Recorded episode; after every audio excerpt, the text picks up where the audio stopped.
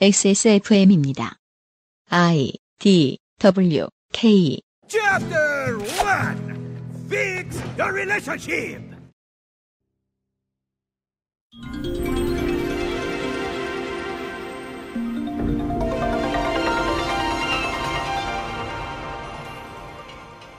그아실의 유승균 PD입니다. 지난 10년간 꾸준히 말씀드렸습니다. 비디오 게임은 이제 상당 부분 꼰대의 문화라고요. 오래된 문화 컨텐츠가 가지는 특성으로는 무엇이 있을까요? 오프라인에서의 친교입니다. 가뜩이나 역병이 도는 시대에 나온 게임이 내 옆에 있는 사람을 돌보고 함께 나아가는 가치를 역설해서 그걸로 사람을 설득할 수 있을까요? 2021년 XSFM 올해의 게임 헤이즐라이트 스튜디오의 It Takes Two입니다.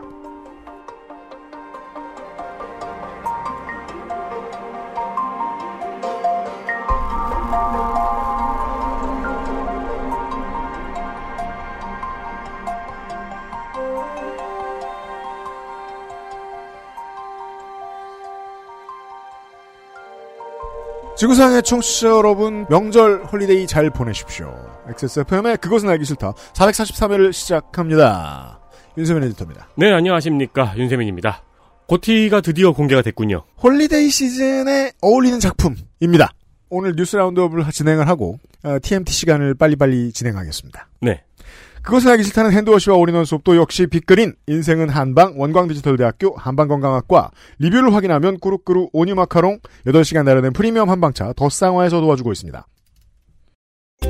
카렌듈라꽃 추출물 65%, 살리실릭 애시드 6가지 뿌리 추출물, 이 모든 걸 하나로 빅그린 카렌듈라 샴푸. Big green. 중지성용 탈모 샴푸 빅그린 카렌듈라 67년이었지 어, 아마 종로의 작은 한의원이었어 진도산 구기자 청궁 당귀 숙지황 음, 좋다는 건 죄에 넣고 불순물을 제거하며 8시간 정성껏 다려냈지 임금님께 올린 그 방식 그대로 말이야 부드럽고 달콤한 전통의 쌍화차 요즘 사람들은 그걸 더 쌍화라 한다지? 현대인에 맞춘 프리미엄 한방차 더 쌍화 어, 잣과 말린 대추 경우에 따라서 아몬드 슬라이스 정도 준비하시면 아주 분위기가 납니다. 음, 쌍화차 광고입니다. 겨울에 쌍화차 한 잔 어떠실까요? 크리스마스 연말 할인으로 최대 만원까지 할인해드리는 행사를 진행하고 있습니다. 50년 가까이 명맥을 이어오는 종로 한의원 식품사업부가 오랜 기간 개발한 진짜 쌍화차입니다. 전통의 방법으로 만들면서도 현대인의 입맛에 맞게 제조한 깊고 진한 맛이 어, 물론 그렇게 말하면 아 달구나 이렇게 생각할 수도 있지만 어, 그렇죠. 나쁘지 않습니다. 네, 깊고 진하게 달아요. 네. 전통 쌍화차, 녹용 쌍화차, 고운님 백수호 등 다양한 제품 라인업이 준비가 되어 있습니다. 당연히 부모님께 선물로 드리기도 매우 좋고요. 겨울에 뭐 집에 앉아가지고 쌍화차 마시는 거 그냥 여러 번 말씀드렸지만 굉장한 호사입니다. 집에 노인네가 놀러 올 때, 어, 직장에서 노인네를 만날 때, 그렇죠. 노인네네 집에 찾아갈 때, 네. 노인네가 있는 직장에 갈 때 네. 좋습니다. 내가 노인네일 때.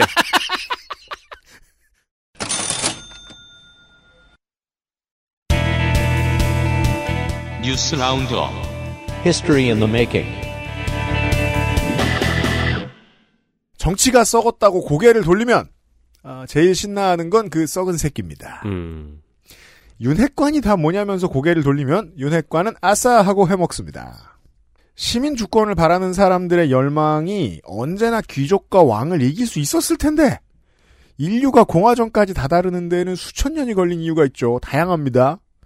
어, 공포도 있고 자중질환도 있는데 권력 가까이에 있는 사람들이 정신 나가는 모습을 보고 나라도 가까이 안 가야겠다 하면서 발길을 돌리는 정치 혐오도 중요한 이유입니다. 짧게 말하면 저기네요. 귀찮아서. 나의 정치 혐오가 경비원 임금을 떼어먹는 동대표나 입주자 대표를 만드는데 어느 정도 일조하지요. 그래도 싫은 건 싫죠. 사람은 권력 맛을 보면 대개는 빛의 속도로 되바라집니다. 개 중에 대처 능력이 현저히 떨어지는 소인배들은 권력을 차지한 게 아니라 그냥 권력자를 한 번 만나서 인사만 해도 그 즉시 해롱해롱합니다. 권력이 무슨 메스 암페타민도 아니고 실체가 뭐길래 그러나 옛날에 그 브라이언 맥나이트 내한 공연 때요. 네. 화장실에서 브라이언 맥나이트하고 잠깐 마주쳤던 마주쳤던 뮤지션이 있었어요. 음. 어 근데 그 사람이 나중에 그거를 자기가 그 사람 잘 안다는 느낌을 주는 서사를 본능적으로 만들어 가지고 R&B 가수한테 곡을 파는데 활용하더라고요. 오, 브라이언 맥나이트랑 화장실에서 만났다고?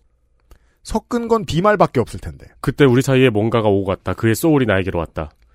지근거리에서 봤는데 너무 스무스하게 그런 영업을 해서 흥미롭더라고요. 본능적으로 말을 만들어요. 네. 저기 뭐야. 토인비 한 번 만난 걸로 평생 먹고 사는 사람 있잖아요. 그렇죠. 유명한 사람들과 알아가고 내가 동급이 되었구나 하는 느낌을 그런 착각이라도 받으면서 우쭐해지고 그 허풍을 통해서 딴 데 가서 큰 소리치고 이게 반복되고 증폭되면서 권력욕이 몸으로 스며듭니다. 현대인의 권력욕이라는 게 소셜미디어의 대중화와 더불어서 뭐 예를 들면 만성 스트레스, 뭐 도박, 알코올 중독 이런 것처럼 계속 스스로도 견제를 하는데 그 견제가 아주 어려워진 바이러스가 되었습니다. 평당원이든 시민사회단체 신입 간사든 뭐 그도저도 아니면 글을 많이 쓰는 뭐 고정릭, 익명계정 이런 사람이든 정도의 차이가 있을 뿐이지 다들 권력욕의 일정 정도는 취해 있죠. 음. 우린 그걸 압니다. 사람들하고 친해지려고 하지도 않고 위로 올라가려고 하지도 않고 사람들을 설득하려 하지도 않을 겁니다. 언제요? 권력욕이 아예 없다면요. 권력욕을 제로로 유, 유지를 하면요. 제로로 유지를 하면 정치적으로 아무것도 이룰 수 없습니다. 네. 녹색 당원 혹은 녹색 당은 오랫동안 그 정당을 지켜보셨던 청취자 여러분이 계시다면 지난 총선을 전후해서 생겼던 당의 내흉 때문에 정치에 관심을 끄게 되셨든지 고개를 돌리신 분들이 꽤 계실 겁니다. 많은 사람들이 고개를 돌리고 혹은 당에 누가 될까 뭐 환경운동이나 여성주의 운동에 누가 될까 그도 저도 아니면 그냥 단순히 말 섞기 싫어서 많은 사람들이 그냥 지나친 결과 중 하나가 신지혜 대표의 단독 드리블입니다. 물론 많은 시민들이 다 제 친구였으면 그래 잘했어 정치 같은 거 하는 거 아니야 됐어 밥이나 먹어 나중에라고 하고 말았겠지만 아무튼 이런 결과는 나왔습니다. 권력은 사람에게도 주어지지만 특정한 단어에도 주어지게 돼 있습니다. 민주주의, 대통령, 정당 같은 거에만 권력이 붙는 게 아니고 노동, 환경, 민권, 여성 같은 단어에도 권력이 붙습니다. 그리고 체질상 허약하고 열정적이기만 한 사람들이 더러 빨리 들러붙어서 판을 더럽히죠. 단어도 마찬가지입니다. 단어에 주어지는 권력도요. 이걸 막는 첫 단추는 권력의 본질과 해악을 이해하고 그래도 최대한 많은 사람이 들러붙어서 권력을 나누고 거기서 생기는 부작용을 할 수 있는 만큼 방지해 보자고 같이 취하면서 같이 깨려고 노력하는 시도가 아닐까 생각을 합니다. 뒤집어서 술이 나쁘다고 온 동네 호프집을 성직자가 멍청해진다고 온 세계의 교회를 다 없애려고 한다면 결과는 오히려 더 나쁠 거거든요. 변절자 한 사람 욕하고 고개 돌린 나는 해야 할 일이 하나도 없는 것처럼 생각하면 비슷한 일은 또 생깁니다. 뉴스 라운드업입니다. 이번 주 가장 중요한 뉴스부터 시작하지요. 네, 지난 2018년 태안 화력발전소에서 컨베이어 벨트에 끼어 숨진 김용균 씨의 사망 사건에 대해서 원청인 한국서부발전과 하청인 한국발전기술의 전 사장에게 산업안전보건법 위반으로 징역 2년과 1년 6개월이 각각 구형되었습니다. 구형됐습니다. 재판장에서 원청과 하청의 대표이사들은 작업 환경은 안전했다고 하면서 사고의 원인이 작업자 개인의 행동 때문이라고 주장했습니다. 장기적으로 이 재판을 들여다보면요, 검찰이 원하청을 모두 들으신다시피, 들으셨다시피 가해차로 지목을 했는데, 원하청이 거의 한패인 것처럼 비슷한 소리를 냈습니다. 피해자가 잘못했다는 걸 입증하느라 수년간 싸웠죠. 네. 재판을 준비한 사내의 팀, 뭐, 나가서 증언한, 그, 원하청의 간부들, 아마도 김용균 씨 같은 청장년 자녀들 먹여 살리려고 그런 일 했겠죠. 어, 정말 많은 현장 관계자, 간부, 서부발전, 한국발전기술 대표자 같은 사람들이 법정에 나와서 다 똑같은 얘기 했습니다. 현장이 안전했다. 네. 왜 그랬는지 모르겠다. 2인 1조 다 했다. 제일 제가 화가 난 건 좀 전에 나온 백나무 한국발전기술 사장하고 이근천 태안사업, 태안사업소장의 말이었는데 자기들이 그렇게 얘기했다는 거예요. 회사에 과히 충성하지 말라고 여러 번 말했다. 네. 아침에 출근해 서 저녁에 퇴근해라. 일 열심히 하는 것보다 그게 중요하다는 말을 자기들이 했다라고 말하는 장면이 제가 제일 화가 났습니다. 사람을 죽인 게 시스템이라는 본질에만 딱 눈을 가리고 있는 거잖아요. 음. 나는 말했어요. 일찍 가라고. 시스템을 잘못 만든 게 죄라서 지금 벌 받으러 나온 건데요. 네. 웃긴 게 그러면 이게 이제 2000년대의 우리나라 노동운동사의 가장 중요한 변곡점이거든요. 김영균 씨 사망 이후의 사건들이. 고 김영균 씨 사건 때문에 산안법 전면 개정이 됐잖아요. 수십 년 만에. 음. 근데 그게 삽질이라는 발언들을 계속한 거예요. 법정에서. 이럴 거면 사고 직후에 같은 사람들이 사과는 왜 한 건지 모르겠습니다. 아, 언론이 뭐 저 메일노동 뉴스나 일부 진보진만 다루고 다른 데서 안 다뤄가지고 못 보셨을 텐데 김용균 씨 사건에 있었던 나왔던 사회가 반성하자고 얘기했던 모든 것들을 다 부정했습니다. 네. 그동안의 재판 과정 중에 말이죠. 판결이 어떻게 나는지 보고 또 전해드리겠습니다. 다음 보시죠. 지하철 내 와이파이가 최대 10배까지 빨라질 것 같습니다. 과학기술정통부에서 지하철 객차 안에 와이파이 6E를 이용할 수 있도록 6GHz 대역의 출력 기준을 10배 상향하는 방안을 확정했습니다. 네, 이거 과기부가 해줘야 시작할 수 있는 사업이죠. 네. 이런 류의 뉴스들은 보통 열패감으로 소화되는 경우가 좀 많아요. 이런 식의 댓글인 거죠. 더 빠른 거 필요도 없는데 쓸데없는 짓 하고 있다. 음. 한 번 이런 열패감으로 스탠스를 잡으면 또 그걸 증명하느라 아무 말을 막 갖다 붙입니다. 어차피 새로운 주파수도 아니다. 네. 최대 전송속도 9기가 bps인데 그걸 누가 쓰냐? 전제는 다 사실이에요. 그렇지만 어, 역사를 돌아보면 이상한 소리라는 걸 알 수 있죠. 우리가 그 시절에 밑빠진 독인 줄 알았던 새로 도입되는 기술의 저장과 전송 용량은 5년 뒤면 한입 간식거리가 돼 있습니다. 네. 지하철을 이용하는 기성세대 시민들이 말이에요. 재밌는 게 아직도 옛날을 기억하면서 공공 와이파이 쓰면 안 돼라고 생각해서 아예 꺼놓는 사람들 많아요. 어른들이 주로 더 그래요. 아이들은 안 그렇죠. 그냥 켜놓고 있습니다. 네. 꼭 그게 옛날로 말하면 알떨어질까봐 그런 게 아니에요. 공공 와이파이가 아무 문제 없다는 걸 체감했기 때문이에요. 음. 와이파이 6는 이게 저 이런 주장 진짜 많이 하거든요. 그 주파수 대역이 똑같은 거다. 2.4랑 5기가다. 네. 근데 그거는 저 조금 논리가 잘못된 게 2.4랑 5기가 중에서도 면허가 허가가 안 난 주파수 대역대가 있습니다. 그걸 열어서 6E를 씁니다. 네. 안정성은 확실히 개선될 겁니다. 왜냐하면 덜 겹칠 테니까요. 네. 그런 변화가 있다는 건 보통 젊은 분들만 많이 이해하시더라고요. 다음 보시죠. 혐오 발언, 개인정보 유출로 논란이 되었던 인공지능 챗봇 이루다가 컴백을 예고했습니다. 벌써? 라고 생각하실 텐데 근 1년을 나름 잠수 타고 있었습니다. 그렇습니다. 우리가 늙은 거죠. 네. 개발사 스캐터랩은 지난 1년간 이루다의 AI 윤리 준칙을 출입하고 개인정보 보호를 강화했다고 발표했습니다. 그리고 내년 1월 11일부터 이루다 2.0의 베타 테스트를 진행한다고 밝혔습니다. 네.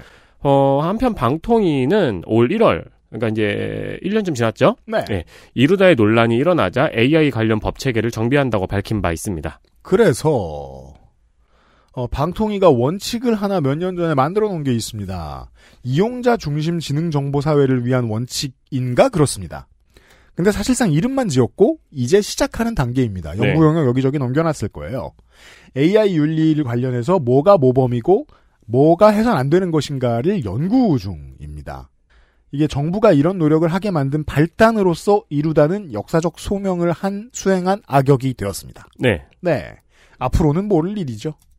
아주 아주 어려운 문제라 이게 이슈들이 나올 때마다 가끔 전달을 드리겠습니다. 왜냐하면 지금 윤리 체계를 국가가 뭔가 상정해 놓지 않으면 이런 일은 또 생길 테니까요. 이 일은 마이크로소프트도 한번 포기한 길이잖아요. 그죠? 근데 누가 계속 갈 겁니다. 네. 가야 하는 길이기도 하고요. 우리 어릴 적에 맥스는 참 착했는데. 못 알아들어서 문제죠 말길. 네. 지난해 육아휴직을 쓴 아빠들이 3만 8천 명을 넘으면서 육아휴직자 중 남성의 비율이 20%를 넘었습니다. 그렇답니다. 어, 한편 작년에 태어난 신생아 아빠의 육아휴직 사용률은 3.4%로 나타났습니다.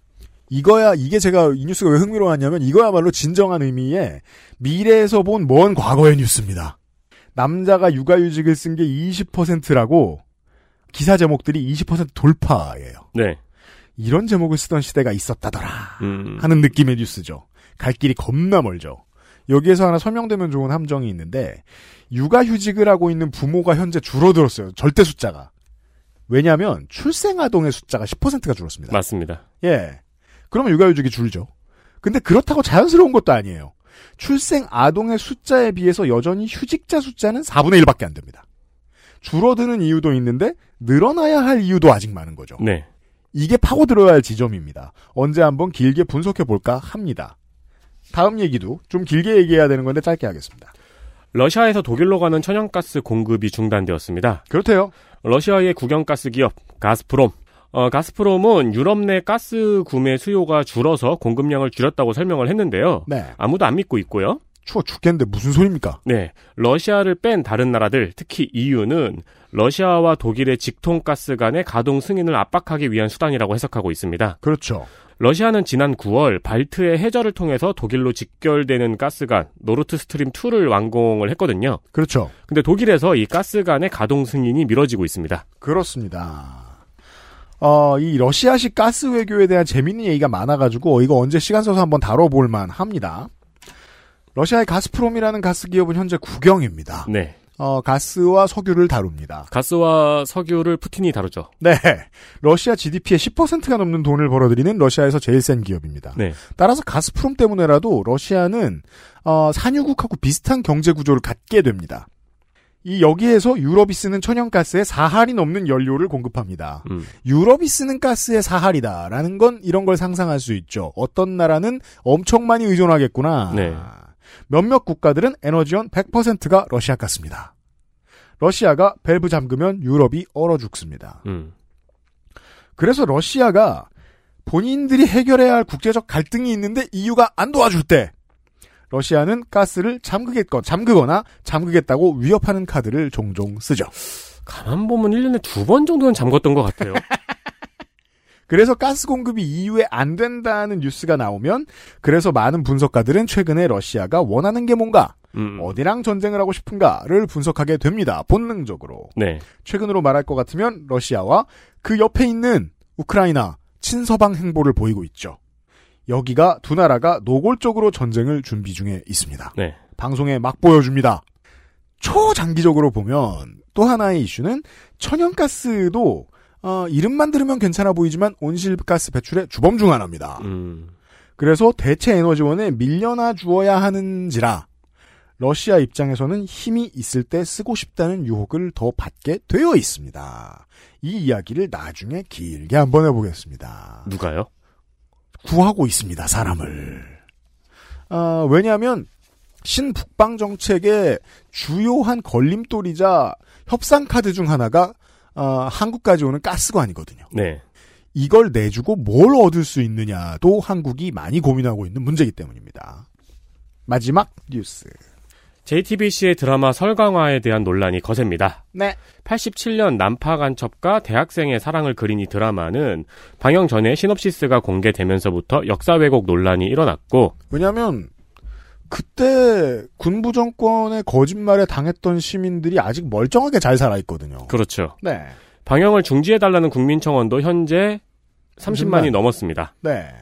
어, JTBC에서는 방영을 중지하지 않겠다는 입장문을 내면서 드라마 전체에 간첩이 민주화운동을 주도하거나 안기부를 미화하는 내용은 없다고 밝혔습니다. 그리고 역사 왜곡 논란은 드라마가 진행되면서 차차 해소될 것이라고 밝혔습니다. 그렇대요. 한편 이 드라마가 논란이 됨에 따라서 당연히 작가도 같이 논란이 되었죠. 음. 작가인 유현미 작가가 과거에 강점기의 일본 국민들도 비참했다고 인터뷰를 한 것이 논란이 되었고요. 네. 또 OST를 불렀던 성시경 씨는 자신의 유튜브 채널에서 몇 번이나 확인했지만 역사 왜곡 문제는 없었다고 밝혔습니다. 네. 일단 유현미 작가의 이 이야기는 인터뷰를 통으로 보시면 좀 억울할 만한 일입니다. 아, 동아시아 전체의 시민들이 고통스러웠다는 이야기의 흐름이었기 때문이고요. 그리고 이제 극 안에서의 캐릭터 구상을 어떻게 했는가에 따른 이야기였어서 사실은 네. 어, 그리고 성시경 씨는 할 말 없고요. 어, 지금 다 찍은 상태도 아닌데 뭘 몇 번이나 확인했다는 건지 모르겠고요. 이제 또 길게 얘기하자면 돈 문제가 끼니까 돈 문제를 빼고 돈 문제는 한 문장으로만 줄이면 어, 갈 수밖에 없는 어떤 상태가 돼 있겠죠, 지금. 네. 돈 때문에라도. 네. 예를 들어 지금 저 미국하고 유럽에 이런 농담들이 많이 오갑니다. 어, 나도 11계약 할 수 있다. 왜냐면 하저 축구나 농구, 미식축구 이런 데에 코로나 프로토콜에 걸려가지고 출전 못하는 주전 선수들이 너무 많거든요. 음. 11계약 선수들로 도배가 돼 있어요, 지금. 네. 근데 왜 그렇게 해야 될까요? 중개권료를 물어줄 수 없기 때문이죠. 그렇죠. 그렇죠. 포기해서도 안 되지만 포기하면 물어줘야 되거든요. 그렇죠. 어, 일단 돈 문제는 그렇고요. 화를 화가 많이 났을 거예요. 저도 사실 마음에 안 들고 화가 나신 분들을 위해 말씀드리면 이 민권운동이 시민운동이 권력으로 잘못 작동하는 분야가 대표적으로 문화 콘텐츠예요. 예를 들어서 이제 설강화를 족치고 싶은 마음은 문제가 없어요.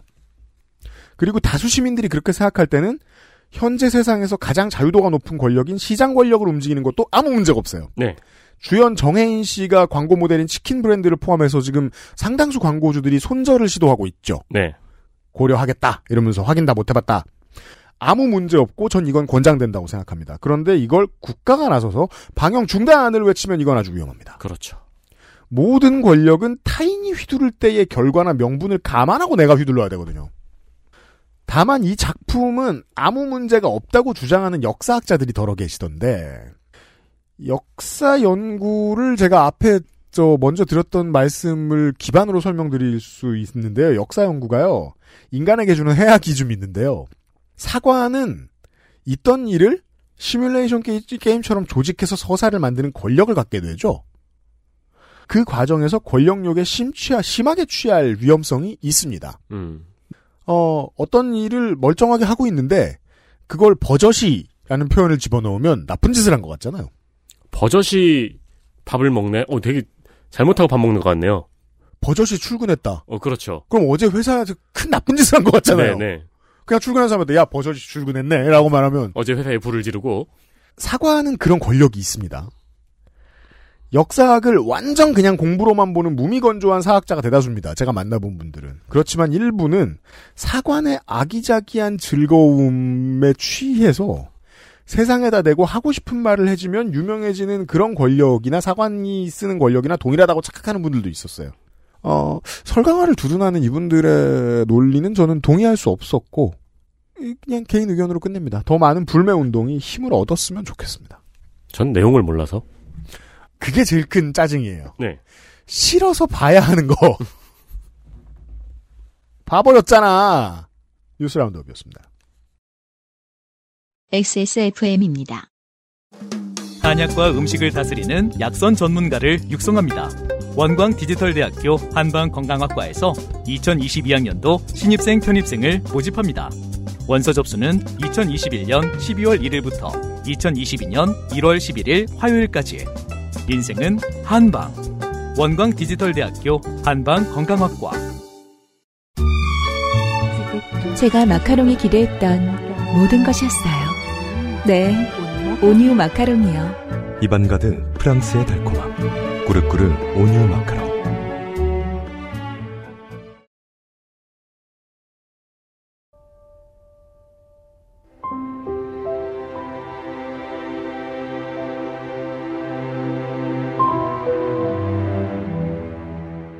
XSFM 올해의 게임. 처음으로 더 게임 어워즈의 올해의 게임과 같은 작품입니다. 이경혁 XSFM 올해의 게임 심사위원장의 말씀을 듣겠습니다. 안녕하십니까 위원장입니다. 어, 모두 발언. 마, 마이크 좀 조금 이쪽으로. 네. 아, 세, 아 각을 꺾을 필요는 없고. 네, 네, 그냥 저- 조금 가까이만 옮겨주세요. 네, 네. 가오를 못 잡아 이렇게 조장. 예, 안녕하십니까 이경혁입니다. 네. 올해 선정은 예년보다 좀 힘들었어요. 일단은 올해 어, 게임 좀 좋아하시는 분들은 느끼셨을까요? 작품이 별로 안 나왔습니다 생각보다. 큰 돈 들인 작품들이 아, 좀 묶였죠 예. 발이. 이게 이유가 있죠. 사실은 그 콘솔 게임이 이제 해외에는 좀 대세잖아요. 네. 근데 차세대기라고 하는 이제 다음 세대 플랫폼이 나왔단 말이에요. 엑스박스와 표- PS 다 예. 차세대기가 나왔죠. 그러다 보니까 이제 거기에 맞춰서 게임을 좀 내야 되는 상황이 뭐 시간도 많지 않고 네.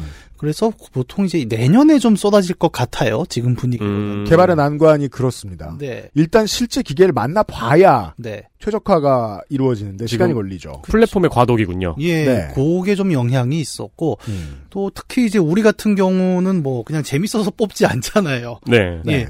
어떤 의미를 담은 어떤 사회적 메시지로 내가 설명할 수 있는 게임이 아우, 재밌어서 뽑았으면 작년엔 어몽어스였어요. 네. 예, 그런 게임이 또 상대적으로 적었던 영향도 있어요. 음. 네. 그래서 어 선정이 굉장히 힘들었습니다. 특히 이제 보통 게임들이 요새 이제 GOTY를 노리고 네. 11, 12월에 엄청 나와요. 아, 이게 연예인들이 11, 12월에 작품을 찍어야 된다고 하는 그런 네. 것처럼. 영화나 음악도 그렇죠. 네. 근데 이거 게임은 뭐 한 편 잘못 만지면 한 100시간, 200시간 쓰지 않습니까? 네. 근데 저는 연말에 바쁩니다. 그렇죠. 그래서 포르자 호라이즌 같은 거 못 해봤어요. 음. 아직도. 음. 그런 상황이어서 어, 굉장히 힘들었는데 네. 그래도 뭐 후보가 좀 있다. 아니면 뭐 그러니까 해본 게임 중에 우리 청취자분들한테 추천할 만한 게임이 뭐가 있냐? 음. 라고 예를 한다 해본다면 몇 개가 있죠. 네, 올해 시장에 뭐 그냥 짧게만 정리를 좀 해보죠. 네. 그 어, 예를 들어 이번 주에 말이죠 덕질인을 비롯한 이 슈퍼히어로 덕들이 눈물을 흘렸습니다. 아, 예. 돌아온 스포, 스파이더맨 노웨이 홈이 너무 훌륭했기 때문이라고 하죠. 저도 네. 아직 못 봤습니다. 근데 이제 올해 게임 시장을 되돌아보면 게임 시장이야말로 2021년에는 히트작을 재해석해서 대성공을 거둔 작품이 많았습니다. 예. 디스아너드 프랜차이즈를 재해석해 놓은 데스룹이 음. 있었고 그리고 장르적 특성이 상당히 많이 수정된 바이오 해자드가 나왔죠. 바이오 해자드 빌리지가 있었고 파크라이 6도 그런 범주로 볼 수 있습니다. 그, 그 전의 분위기에서 너무 많이 바뀌었죠. 고독감이 빠지고. 네. 그리고 헤일로는 오픈월드가 됐죠. 헤일로 인피닛 같은 작품들이 있었습니다. 그 이제 이제는 뭐 워낙에 중요한 축제가 되다 보니까 국내에서도 그 덕게임 어워즈 저 청- 시청하신 분들 많으셨을 텐데 사실 그 다른 것들하고 다르게 요즘 시대에 맞지 않게 국뽕 소식이 별로 없잖아요. 덕게임 어워즈는 플레이어 오브 더 이어 쇼메이커 허수 선수가 후보가 된 것 정도 말고는 없었어요. 우리는 게임 강국이 아니라 플레이어 강국이죠. 그렇죠. 그거 대단할 거 없었고 국내 저 팬들한테는 올해에는 뭐 누가 상 받나 내년 내후년에 신작 뭐 나오나 하고 보느라 보신 거죠. 그 시장에서 큰 성공을 거뒀고 제 눈에 띄었던 작품들은 저 정도 있었고 저는 올해 좀 되게 놀란 작품 중에 하나는 이제 완전히 올해 신작은 아닌데 네. 림월드라는 게임이 있어요. 림월드 이데올로기. 예, 여기에 확장팩이 이번에 이데올로기라는 게 나왔는데 네. 이거는 그냥 우주 변방 어디서 뭐 부족들이 살아남는 게임이에요. 뭐 농사 짓고 집 짓고 이제 이런 거죠. 음. 근데 여기에 이데올로기를 추가했습니다. 네. 그래서 기존에는 그냥 기본 욕구였단 말이에요. 먹고 음. 살아남고 추우면 옷 입고. 근데 거기에 이념이 들어갑니다. 어. 종교와. 그러면서 굉장히 여러 가지 플레이 결과들이 나왔죠. 누구는 막 KKK단을 만들고. 막. 그렇죠. 이념 갖고 노는 게임입니다. 예. 네. 그래서 아 이걸 좀 얘기를 해볼까 했는데 아 이게 또 플레이어가 그렇게 많지가 않습니다. 음, 음. 게임이 또 생각보다 어려워요. 네. 그리고 방금 얘기 나왔던 데스루프 같은 경우는 굉장히 좀 흥미롭게 봤어요. 그러니까 게임은 기본적으로 좀 영원 회귀의 속성이 있어요. 네. 한 것 또 하고 우리가 뭐 몇 회차 맞아요. 혹은 뭐 롤 같은 경우는 뭐 몇 회차로 얘기할 수가 없는 항상 똑같은 시간을 반복하잖아요. 그렇죠. 근데 그런 어떤 게임이라는 매체 틀 안에서 그 영혼 회기를 또 다시 좀 곱씹어버린 작품이 이제 데스루프라고 할 수 있겠고. 그래서 내가 이제 잠입 액션을 그렇게 많이 해봤다. 예. 라고 했어도 데스룹은 너무 새로운 게임이었습니다. 그렇습니다. 네. 그리고 또 저는 이제 에이지 오브 엠파이어 4가 올해 나왔죠. 네. 이걸 해보시면 역덕들은 굉장히 좋아할 거예요. 음. 왜냐하면 한 판 끝내면 다큐를 하나씩 보여줍니다. 네. 그리고 어, 촬영- 여러 번 깨고 싶게 만들어져 있습니다. 네. 굉장히 그 영상, 그러니까 게임 자체보다 저는 그 영상하고 이렇게 전체적인 컨텐츠 만들어낸 게 네. 음. 굉장히 역덕들을 좀 자극하지 않았나라는 생각이 들고 또 한 가지 되게 흥미로운 게임은 이제 시즈 서바이벌이라는 게임이 나왔는데 시즈 서바이벌 이거는 그 예전에 제가 몇 번 얘기했을 거예요. 디스 오브 마인이라고 그 전쟁통에서 동유럽 전쟁통에서 살아남는 이야기가 있었죠. 음. 그거를 중세 공성전으로 옮겨놨습니다. 네. 그래서 공성전에 포위된 일반인들이 어떻게 살아남는가를 또 되게 재밌게 그려내서 이것도 아마 한번 해보시면 재밌을 것 같고 네. 개인적으로는 올해 이제 어떤 게임이 시간을 가장 많이 썼나를 돌아봤더니 음. 디아블로 2 레저렉션이었습니다. 누구나 안 그렇겠습니까? 제가 어, 이 게임을 하면서 처음으로 와, 게임 중독이 실존하는 것이 아닌가. 네. 어, 제가 할 일이 굉장히 많은데 그걸 3일을 미루고 그러니까 우리 세대가 이제 청소년에서 청년으로 지나가는 과정이 디아블로 때문에 생략돼 있죠. 근데 우리가 지금 중- 중년에서 노년으로 가는 과정이 디아블로 때문에 또 생략될까봐 걱정이 많습니다. 그러니까 저는 20년이 지나면 좀 괜찮을 줄 알았는데 아 이게 내성이 안 생기는구나라는 걸 좀 깨달았던 게임입니다. 네, 실력은 어디 안 갔습니다. 좋은 작품이었습니다. 뭐 이런저런 게임을 얘기를 드렸는데 어 말씀드린 대로 어떤 좀 사회문화적인 얘기를 할 수 있는 게임은 생각보다 많지 않았다. 음. 그런데 어 아까 우리 처음에 발표한 대로 이 It Takes Two라는 우리가 올해 GOTI로 선정한 네. 이 게임은 겉으로 보기에는 에이, 이게 무슨, 뭐, 사회적인 얘기 전혀 없는데? 라고 생각이 드는 게임이에요. 뭐, 마리오 카트 같은 거 들고 와가지고. 예. 근데 가만히 하다 보면, 어라? 오히려 지금 시대라서 되게 중요한 얘기를 하는 구석이 있구나라는 생각이 좀 듭니다. 네. 그래서 저는 2021년 XSPM GOTY를 이텍스2로 꼽았습니다. 어, 네. 심사위원들끼리 이견이 많았겠네요. 어, 굉장히 이견이 많았어요. 이경혁과 이경혁의 대결. 그렇죠. 예, 그 예전에 우리 디스코 엘리시움처럼 네. 내 안에 이성과 네. 감성. 어, 나의 감성은 디아블로 2다. 하지만 제가 그걸 억누르고 그리고 실존하는 통계도 디아블로 2다. 네. 다 억누르고 이제 이성이 승리를 했죠. 그래서 오늘은 이 텍스트 얘기를 좀 해보려고 해요. 네, 그 작년에 게임 오브 더 이어 방송을 들으셨던 분들께는 이게 정말 저 흥미로운 대비입니다. 어, 디스코 엘리시움은 장르 걱정도 별로 안 하고 물리 엔진 걱정도 별로 안 하고 그냥 색칠만 예쁘게 해가지고 네. 게임성을 얻을 곳이 별로 없는 아주 단선적인 게임이에요. 스토리에 압도당하는. 음. 그런데 이 텍스트 이 작품을 제가 들어가며 대강을 말씀을 드리면 저의 감상을 인류의 개발자들이 그동안 노력해온 게임의 모든 기술에 다 바치는 헌사입니다. 그래서 이 게임을 다 플레이하면 세상 모든 장르를 다 해본 것 같은 기분이 듭니다. 음. 그렇죠. 겁나 복잡한 게임입니다. 예. 이 텍스2라고 뭐 한국어로 번역이 안 된 채로 나왔죠. 네. 이거를 일단 제목부터 한번 번역을 해보면 음. 어, 두 명이 필요해요. 정도가- 직역. 네. 예, 직역이죠. 네. 옛날에 이제 그 저 비디오 영화 시대에 우리말 번역하시던 분들은 이 텍스트라는 말이 나오면 어 마주쳐야 손뼉 이렇게 아. 번역했습니다. 어, 괜찮다. 네. 저는 옛날 영화 중에 사이드킥이라는 영화가 있는데 알아 나 그거. 예, 근데 어떤 신문에서 사설이 중학교 때 연합고사 보고 학교에서 보여줬어. 예, 사이드킥이라고 쓰면 어떡하냐. 옆차기로 써라. 근데 다음날 잘못된 말이죠. 예, 독자 의견란 그때는 신문에 독자 의견란이 있었잖아요. 네. 그거 옆차기 아니야. 네. 친한 친구야라고 그렇죠. 망신을 줬던 기억이 나는데 네. 어, 이 텍스트라는 말을 의역을 하면 어떻게 될까라고 저는 좀 고민을 해 봤는데 약간 이인용? 네. 이 되지 않을까 싶어요. 네. 이인용. 근데 아니 이거는 그 게임의 플레이 방식이잖아요. 음. 근데 제목에다가 이인용이라고 써서 그렇죠. 나오면 신기하네요. 이게 그렇죠. 좀 이상하잖아요. 왜 제목이 이인용이 되는가? 예. 이게 굉장히 흥미로운 지점이죠. 실제로 이 게임을 플레이해 보셨잖아요. 음. 이 게임은 혼자 할 수가 없어요. 음. 불가능한- 주제가 그러니까 한 시간 만에 깨닫게 됩니다. 네.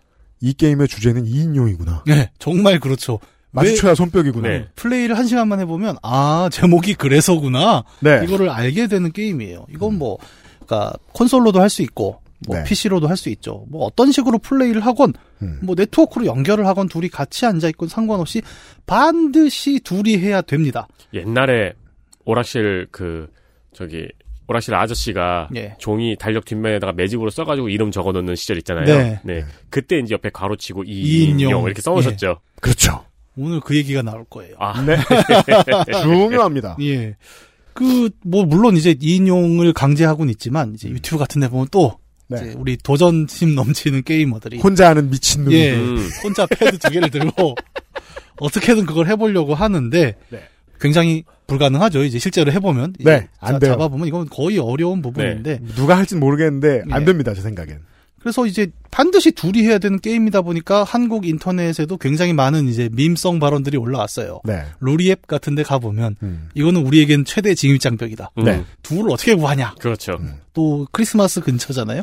그럼 음. 또 이제 뭐 솔로 얘기 한참 나오죠. 네. 그럼 솔로를 그 적극적으로 거부하는 게임이다. 이제 음. 이런 이제 밈들이 한참 쏟아지고 있는데 네. 왜 반드시 둘이 해야 되는가? 이 독특한 설정. 이제 게임 속에 나오는 이야기와도 동떨어져 있지 않아요. 스토리보드. 예, 스토리를 간단하게 좀 이야기를 해보죠. 네. 게임 속에는 이제 두 주인공이 나오는데 네. 미국 스- 미국에 사는 어느 부부예요. 딸이 하나 있습니다. 음. 근데 이제 게임 시작하고 나면 막 법정에 다녀온 분위기죠. 음. 법정에 다녀왔어요. 예. 그래서 둘이 이제 이혼 직전이에요. 네. 음. 이제 다 준비됐는데 아이가 그 얘기를 본 거예요. 저 멀리서 그래갖고 어, 그런 아이들 또 비밀 기지가 있죠. 항상 그 비밀 기지로 들어가서 음. 북 오브 러브라는 책을 하나 탁 펼칩니다. 네. 엄마 아빠의 모양으로 만든 인형을 놓고 기도를 해요. 음. 엄마 아빠 헤어지지 않게 해주세요. 그러면서 굉장히 좀 아이가 너무 조숙합니다. 네. 뭐 이런 뭐라고 얘기를 하냐면 사랑에는 노력이 필요해요. 라는 음. 얘기를 해요. 그쵸. 네. 그래서 엄마 아빠 인형 자기가 만든 것과 북 오브 러브를 놓고 재리를 치르죠. 그렇죠. 네. 네. 굉장히 의식을 치르죠. 나름 무릎 꿇고 이렇게 막 손도 올렸다 내렸다 하고 네. 뭔가를 하는데 이게 기도발이 먹힙니다. 네. 그래서 기도하다가 눈물을 흘리고 그 눈물이 엄마 아빠 인형에 떨어지죠. 예. 그리고 다음날 아침이 됐는데 엄마 아빠의 본체는 그대로 뭐 침실하고 소파에 누워서 자고 있고 네. 두 사람이 깨어나는데 그 인형이 돼버린 거예요. 음. 그 이 부부 관계는 또 한 가지 재밌는 점이 있죠. 일반적인 가부장제 관계를 떠나 있어요. 여기서 바깥 양반은 아내죠. 아내가 하고 있습니다. 네. 아내가 네. 이제 IT 쪽 엔지니어고 네. 남편은 가드닝을 좋아하는 음. 이제 전업주부, 육아와 가사를 전담하고 있는 근데 아내는 이제 혼자 다 책임져야 되니까 일을 좀 많이 하고 예. 네. 집안 일을 신경 쓸 틈이 없는 사람이고 남편은 집안 일을 겁나게 많이 하는 사람이고 예. 플레이를 해보면 해볼수록 역할이 왜 그렇게 되었는지는 이해가 되고요. 그렇죠. 이제 설정은 네. 뒷부분으로 가면서 아, 왜 이렇게 됐는가도 굉장히 좀 타당한 설정이 있는데 음. 어쨌든 이제 둘이 깨어났어요. 네. 네. 그런데 자기 몸이 인형이 돼 있고 이렇게 되면 옛날에 그 영화 뭐야 아이가 커졌어요. 커졌어요 다음 편이 아이가 네. 작아졌어요. 예, 그것처럼 집안이 너무 이제 거대한 뭔가 게임 스테이지처럼 그렇죠. 딱 바뀐 거죠. 그래서 네. 이거 꿈이다. 빨리 깨야 된다. 그리고 네. 둘이 막 어딜 돌아다니는데 그때 그 북오브 러브가 사람이 돼서 나옵니다. 네. 이 캐릭터가 굉장히 감초 역할이죠. 보면은 그러니까요. 예, 엄청 호들갑스러워요. 그 그게 별로 신경을 안 쓰던 게이머들은 미워 죽으려고 하는데 네. 네. 그래서 아 이거 꿈 아니다 너네 어? 막 네. 이제부터 내가 내는 과제를 한번 풀어 막 이런 식으로 이제 시작이 되는데 약간 전형적인 디즈니의 감초 캐릭터 같은 네. 아 그렇습니다 네, 그런 예, 예, 느낌이더라고요. 예. 그냥 얼굴만 봐도 그걸 알아볼 수 있어요. 네, 얼굴을 보면 굉장히 짜증이 납니다. 네. 이게 좀 이따 설명하겠지만 플레이가 이렇게 약간 한숨 돌리고 뭐 하나 깼다 하는 시점에 또 나와갖고 막 또 뭐 시키고 막 이러거든요. 네. 여기에서 그 제가 생각하는 이 게임의 단 하나의 단점이 등장을 하는데 네. 아, 희화화되어 있고 전형적인 주변 인물들이 비백인의 영어를 씁니다. 네. 그리고 부부는 남편은 미국말, 네. 아내는 잉글랜드 영어를 쓰죠. 예. 그게 좀 80년대적 예. 구획인데 음. 음. 어떤 이유가 있었을 것 같긴 한데 그걸 얘기하는 인터뷰는 제가 찾아볼 수 없었고 그게 그나마 유일하게 거슬리는 점이고 네. 이게 그게 있어요. 사실 되게 그 스페니쉬에 가까운 발음들이 나오거든요. 이 북어브러브. 이 짜증나는 이 저 북오브러브 이 책 혹은 저자는 라틴계죠. 네, 네. 그래서 스페니쉬 기타가 나옵니다. 이 사람 말을 할 때마다. 네. 코수염도 약간 그렇게 돼 있고. 네. 뭐 참고로 이 책 한국에서 별명이 김흥북이에요. 저도 그렇게 생각했거든요. 김흥북 좋네 이렇게 생각했더니 이미 그 단어가 통용되고 있더라고요. 네. 김흥북으로. 이 뭐 김흥북 얘기는 좀 뒤에서 네. 하고. 다 으아 하는 이런 캐릭터. 예, 약간 딱 그렇죠. 그렇게 이제 게임이 시작이 되면은 이제 기존의 게임들하고는 다르게 화면이 반으로 갈라지죠. 네. 가로로. 그러면서 각각 이제 남편, 아내를 이제 두 플레이어가 하나씩 맡아서 플레이를 하게 됩니다. 네. 그래서 기본적으로는 뭐 우리가 3D 퍼즐, 어드벤처 같은 게임들 있죠. 네. 점프하고 뭐 누르고 이러면서 이제 진행하는 기본적인 액션 게임이 되는데 와, 근데 그냥 기본적인 액션 게임이라고 하기에는 저는 플레이 영상을 봤거든요. 네. 게임성이 어마어마하더라고요. 어마어마하죠. 그 다들 입을 벌리면서 플레이를 하고. 네. 저는 또 특별했던 경험이 32대 9 모니터를 작년에 샀어요. 아. 그게 좀 지출이 크죠. 예. 가장 보람 있는 순간이었어요. 이테이크스 2를 할 때가. 예. 어, 32대 9를 지원을 하니까 처음에 동영상이 나올 때는 엄청 넓다가 두 사람이 플레이를 하려고 딱 잡았더니 16대 9 두 개가 된 거예요. FHD 두 개가. 아, 그렇구나. 네. 그렇게 하면 또 다르죠. 아, 엄청난 경험이었습니다. 참고로 이거는 네트워크 플레이가 되거든요. 네. 그러니까 서로 멀리 떨어져도 이제 2인용 플레이가 네. 되는데 아, 맞아요. 그렇게 해도 화면은 반으로 갈라집니다. 아, 따로 봐도 되는데. 옆 사람이 플레이하는 걸 봐가면서 해야 되기 때문입니다. 그럴 수밖에 없더라고. 그리고 그냥 같이 게임을 하는 게 아니고 은원도 계속해야 되더라고요. 네, 맞아요. 그게 되게 중요한 포인트죠. 정말. 말이 중요합니다. 네. 네. 어쨌든 이제 초반에는 당연히 튜토리얼을 하죠. 그래서 음. 아 이런 버튼을 누르면 이런 기능이 있구나를 쭉 보여주다 보면 음. 이제 아까 얘기한 대로 아 이거 도저히 혼자서 할 수가 없구나.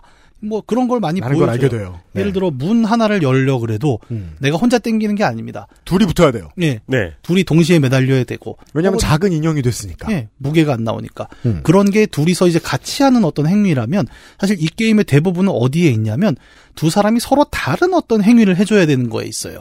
네. 예를 들어 똑같은 문을 열지만 어, 물리적으로 땡기는 건 둘이 땡겨야 되죠. 음. 근데 네. 어떤 기계 장치를 작동을 시켜야 됩니다. 그러면 저 문을 열려면 버튼을 누가 누르고 있어야 되는 거예요. 비대칭적인 조합이 중요한데 네. 아니 이런 비대칭적인 조합은 다 있는 거 아니냐 MMORPG에 예. 누구는 힐러하고 누구는 탱커하고 이런 거 아니냐 누구는 리저렉터하고 네. 근데 그거만 해도 이 텍스트를 하다 보면 엄청 간단한 거라는 걸 알게 됩니다. 네. 이 텍스트의 조합은 너무 다 복잡다단하고 없으면 죽어요. 그 해법을 깨닫는 순간 약간 아 하는 느낌이 있어요. 음, 음. 이인용이군. 예, 이걸 이렇게 구현을 했구나. 뭐 이런 예를 들어 중간에 보면 그런 게 있죠. 둘이 망치 대가리랑 못을 못이 되죠. 달고 나오는 게 있어요. 네. 그러면 한 사람은 망치로 뭘 때려서 집어넣거나 네. 깨거나 하고 음. 한 사람은 못을 날려서 어딘가에 꽂아주고. 네. 근데 중간에 보면 그런 게 있습니다. 못을 적당하게 꽂아갖고 그걸 타고 넘어가게 만드는 게 있단 말이죠. 그죠. 반대쪽에서. 그래서 이런 식이에요. 그러니까 둘이 같이 뭘 하는 게 아닙니다. 잘 음. 보면 음. 서로 다른 걸 갑자기, 해요. 예, 완전히 다른 플레이를 해요. 그래서 네. 이 게임을 뭐랄까 그 메카닉적인 플레이를 다 해봤다라는 느낌을 하려면 한 번 해서는 안 되고 네. 플레이어를 바꿔서, 다시 바꿔서. 한 번 해봐야 됩니다. 네. 그렇죠. 전혀 다른 게임, 그러니까 꽤 다른 게임이 됩니다. 완전히 다른 그러면. 게임이 되는 거예요. 그리고 이 구조, 그러니까 어떤 스테이지에서건 서로 각자의 역할을 계속 수행해 나가면서 협업을 만들어 나간다라는 게 이 It Takes Two라는 게 제목으로 음. 올라오는 되게 중요한 이유인 거죠. 초반에 이제 그런 기본적인 튜토리얼을 통해서 우리는 아 이게 2인용이구나라는 네. 걸 알게 되면 첫판을 깨면 네 이야기는 대충 어디까지 가냐면 이제 딸이 앞에 있어요. 네. 딸 방까지 올라온 거죠. 네. 그래서 얘야라고 말을 걸렸는데 우리의 그 북오브러브 하킴 박사예요 이름이 네. 하킴 박사가 팍 나타나면서 막아요. "어, 네. 너네 못 간다. 그리고 딸을 만나고 싶으면 넘어야 될 산들이 많다. 음. 이러면서 창고 문을 여는데 네. 거기에 되게 먼지 가득한 구형 진공 청소기가 하나가 나옵니다. 큰 구형 진공 청소기가 나왔어요. 화가 나요. 네, 네. 화가 나 그럼 있어요. 화를 내요. 네. 그리고 아니 왜 화를 내냐 했더니 네가 나 고장 났는데 고쳐준다더니 여기다 처박아 놓고 이상한 걸 빨아들였다고 예. 먼지만 빨아들인 게 나 지금 아니고 다 속이 고장 났고 이러고 예. 음. 있는데 그래갖고 이제 달래주려고 아니 우리 아내가 되게 대단한 엔지니어다 너 금방 고쳐준다 이랬더니 네. 그 하킴 박사가 나타나서 네. 그럼 저 프랑스 청소기 왜 샀냐 그렇죠. 그런 존재예요. 예, 이런 북오브러브는. 존재예요. 네. 항상. 그러면서 이제 싸움이 시작이 되는 거죠. 음. 그래서 첫 보스전이 여기서 나와요. 음. 그래서 거대한 청소기가 뭘 빨아들이고 막 던지고 막 이러는데 처음에 약간 정신이 없죠. 이게 뭐 어떻게 해야 되니까 또 둘이 하니까 네. 둘이 동시에 뭐라고 하냐면 되게 야 이거 뭐 어떻게 해야 되는 거야? 라고 둘이 대화를 하게 돼요. 네. 두 플레이어가 실제로 예. 이거 어떻게 해야 돼? 예, 혼자서는 그런 말을 안 하죠 우리가. 음, 근데 음. 이제 그러고 있는데 두 사람은 의논을 합니다. 네, 하다 보면 이제 금방 깨달아요. 아, 이게 너는 이거 하고 나는 이거 하면 되는 거네라는 말을 하게 되죠. 그 말을 반드시 실제로 플레이어들이 하게 됩니다. 네. 아, 너는 이거 해. 나는 이거 할게. 그리고 막 타이밍도 맞춰야 되더라고요. 타이밍 중요하죠. 예. 그래서 이 보스 같은 경우는 네. 아, 그래요. 그래서 실제로 보스전에 제일 많이 하는 말이 그거죠. 그러니까 보스전 직전에 하나, 둘, 하나, 아. 둘, 하나, 둘. 계속 말합니다. 네, 왼발 왼발 막 이럽니다. 네, 맞아요. 이 청소기랑 버리는 보스전은 근데 조금 게임 많이 해보신 분들은 어 금방 이거 패턴 파악하세요. 워- 워- 와우에서 많이 보. 예. 와우 같은 MMORPG에서 보스전 할 때 택틱을 그대로 가져옵니다. 네. 예를 들어 보스는 특정 시간마다 특정 패턴을 반복해요. 네. 네. 청소기가 처음에 자기 뱃속에 있는 이상한 불붙은 먼지 폭탄들을 막 툭툭툭 뱉습니다. 그래서 그 그런 류의 보스전이 익숙한 사람들은 땅바닥을 보죠. 예, 바닥 그림자가 붙은 생겨요. 네. 네. 그러면 일단 폭탄이 있으니까 음. 피해야지는 직관적으로 이해를 하는데 네. 그러면 거기 있다 또 한 5초, 10초 뒤에는 이 뒤에서 다른 어떤 청소기 튜브가 하나 또 올라오죠. 그죠. 그러면 사람들 또, 아, 여기까지 이해를 해요. 음. 그럼 저걸로 빨아들이면 되겠네. 근데 보스 공격은 뭘로 하나? 그럼 이제 두 번째 플레이가 그때 깨닫는 거예요. 네. 어, 빨아들인 게 일로 나와. 음. 네. 그러면 이제 두 사람이 각각 그 입출력이죠. 빨아들이는 호스, 쏘는 호스를 각각 붙잡고, 네. 한 사람은 폭탄을 빨아들이고, 빨아들이고, 한 사람은 쏘죠. 네. 그 타이밍도 잘 맞춰야 되죠. 네. 생컨이죠. 네. 그리고 그게 이제 첫 번째 패턴이면 중간에 뭐 전체 바닥에 폭탄을 깔거나 이런 음. 식으로 완전히 그 MMORPG 보스전의 택틱을 그대로 가져옵니다. 근데 그러죠. 퍼즐 아케이드 장르였다가 MMORPG로 순간 바뀌어요. 예. 근데 이 게임이 보여주는 방식이 계속 이런 식이에요. 그러니까 지금은 뭐 MMORPG로 보스전을 했잖아요. 근데 그 안에 들어있는 기본 규칙이 보이죠. 네. 두 플레이어는 완전히 다른 게임을 한다. 각자 완전히 다른 과정을 하지만 이 둘이 우리 김웅북이 얘기하는 콜라보레이션 이거 하는 거. 저런 말투죠. 예. 약간 네. 예. 실제로 제일 많이 쓰는 단어는 어, relationship. 네. 관계를 회복해야 된다 네, 예. 이러면서 그 협업이라는 과정을 이제 여러 가지 장르로 녹여내는 게 이 네. 게임의 가장 기본에 있는 네. 규칙들입니다. 네. 맞습니다.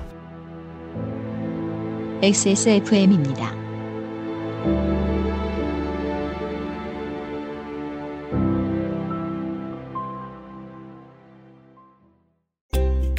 클렌징 화장품도 따로 쓰며 꼼꼼히 세안하는 당신. 혹시 그거 아세요? 두피 모공의 크기는 피부의 2.5배, 피지 분비량은 2배? 두피야말로 꼼꼼한 클렌징이 필요하다는 거. Big Green 두피를 씻자. 빅그린 카렌듈라 샴푸. 임금님께 진상한 전통 방식 그대로 현대인에 맞춘 프리미엄 한방차 더 쌍화 첨가물을 더해 맛을 만들어내면 유통기한이 늘어나요. 재료를 아끼고 레시피를 바꾸면 이익이 늘어나요. 그런데 말이죠. 꼬르꼬르는 다르고 싶어요. 좋은 재료와 정성의 맛을 믿거든요. 진짜 디저트의 맛. 달콤한 순간은 꾸룩꾸룩. 공부하고 싶은데 신경 쓰이는 게 많으시죠? 주저하지 마시고 신청하세요.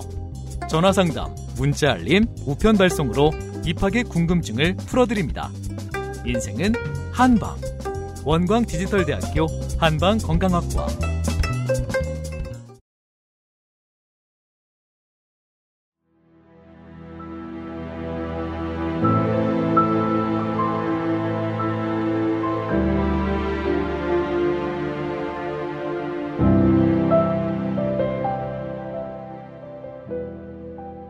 협업이라는 과정을 이제 여러 가지 장르로 녹여내는 게 이 게임의 가장 기본에 있는 규칙들입니다. 네. 맞습니다. 그래서 그걸 살려내면서 게임은 미국식 집안의 여러 장소들이 아까 작아졌다 그랬잖아요. 음. 그래서 스테이지별로 막 이동을 시켜줘요. 네. 처음에 창고에서 시작해서 네. 어디 공구 상자 같은 데 들어갔다가 음. 마당에 나갔다가 뭐 집안에 다시 들어오고 나무로 들어가서 예. 다람쥐 군단에게 예. 예, 감금돼가지고 네. 실험 대상이 되고 예. 거기 들어갈 때 그 아저씨 속옷으로 비행기 만들어서 그렇죠. 남편 속옷으로 비행기를 만들어서 예. 들어가가지고 아무튼 그런 식으로 이제 게임이 구성이 되는 거예요. 그러니까 음. 집안의 여정이라는 게 두 네. 사람이 협업을 통해서 되게 거대한 어드벤처 환경이 된 거죠. 그죠? 이게 되게 독특한 게 그동안 다인용 게임들은 네. 한 명이 잘하면 한 명은 따라가기만 해도 되는 소위 쩔받는 게 있었죠. 그렇죠. 이게 뭐 어떤 게임이든 한 명이 잘하면 한 명은 그냥 설명 들으면서 따라가기만 해도 되는 거였는데 이 게임은 한 명이 잘한다고 해서 의미가 없네요. 예. 와우. 네. 제일 중요해요. 맞아요. 와우 같은 경우는 옛날에 그 공격대 뭐 보통 뭐 40명, 25명 이랬는데 음. 나중에는 그 사장님이라는 분들이 생깁니다.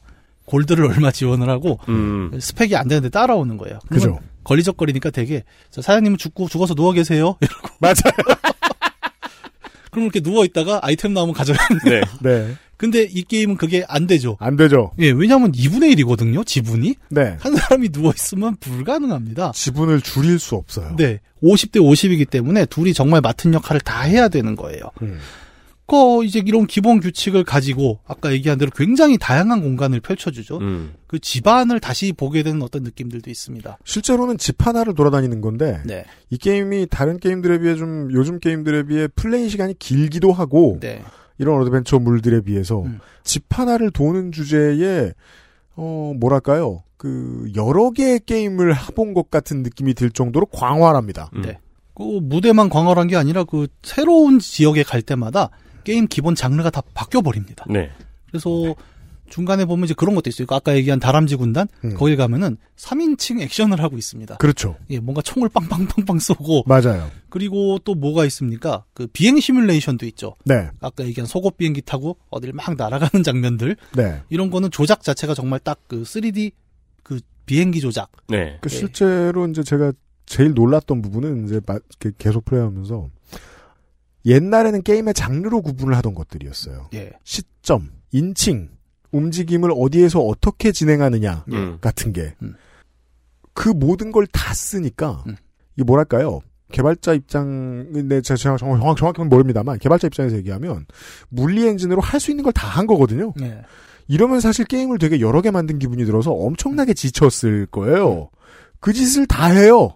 그래서 제가 그것 때문에 그 크레딧을 끝나고 유심히 봤는데 네. 되게 재밌는 게 스테이지별로 팀이 딱딱딱 나눠져 있어요. 음. 그럴 수밖에 없었을 네. 거예요. 그러니까 이게 예, 기존의 어떤 게임들은 보통 그래요. 뭐 그래픽, 뭐 네. 이 그래픽 중에서도 뭐 지형은 어느 팀, 뭐 캐릭터는 어느 팀 이렇게 만들었다면 여기는 스테이지별로 나눠져 있더라고요. 왜냐하면 스테이지별로 게임의 특성이 다 달라지거든요. 예. 제가 물리엔진 언급했던 게 눈이 나오는 그 스노우볼 안에 들어갑니다. 네. 스노우글로브라고 그러죠. 스노우볼 안에 들어가서 거기에서 진행하는 미션이 있는데 네.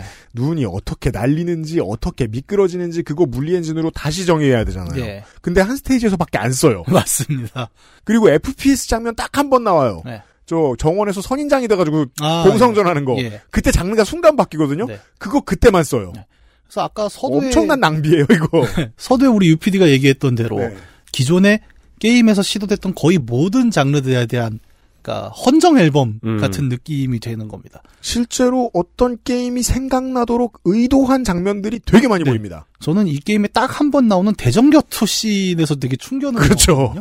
대전격투가 있죠. 처음에는 이제 비행기를 타고 가요 둘이. 네. 그럼 한 사람은 또 역할이 나뉘죠. 조정을 하고 한 사람은 뒤로 총을 쏩니다. 네. 여기까지는 뭐 아는 게임인데 네. 갑자기 다람쥐 한 마리가 비행기 난입을 하니까 음. 그 아내 캐릭터가 툭툭 털더니 네 보송보송한 엉덩이를 걷어쳐주마 이러더니 그죠.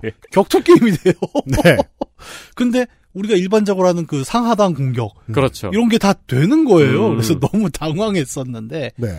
뭐 이거 말고도 장르가 너무 많이 나옵니다. 예를 들어 3D 퍼즐이잖아요, 기본적으로. 네. 근데 이게 화면이 납작하게 바뀌면서 2D로 바뀌는 순간들도 있어요. 너무 자주 바뀌죠 그렇게. 네. 이런 되게 와 정말 신기할 정도로 모든 장르가 다 들어있는 형태로 게임을 만드는데 아까 네. 얘기한 대로 이게 그 다양한 무대에 섞이잖아요. 음.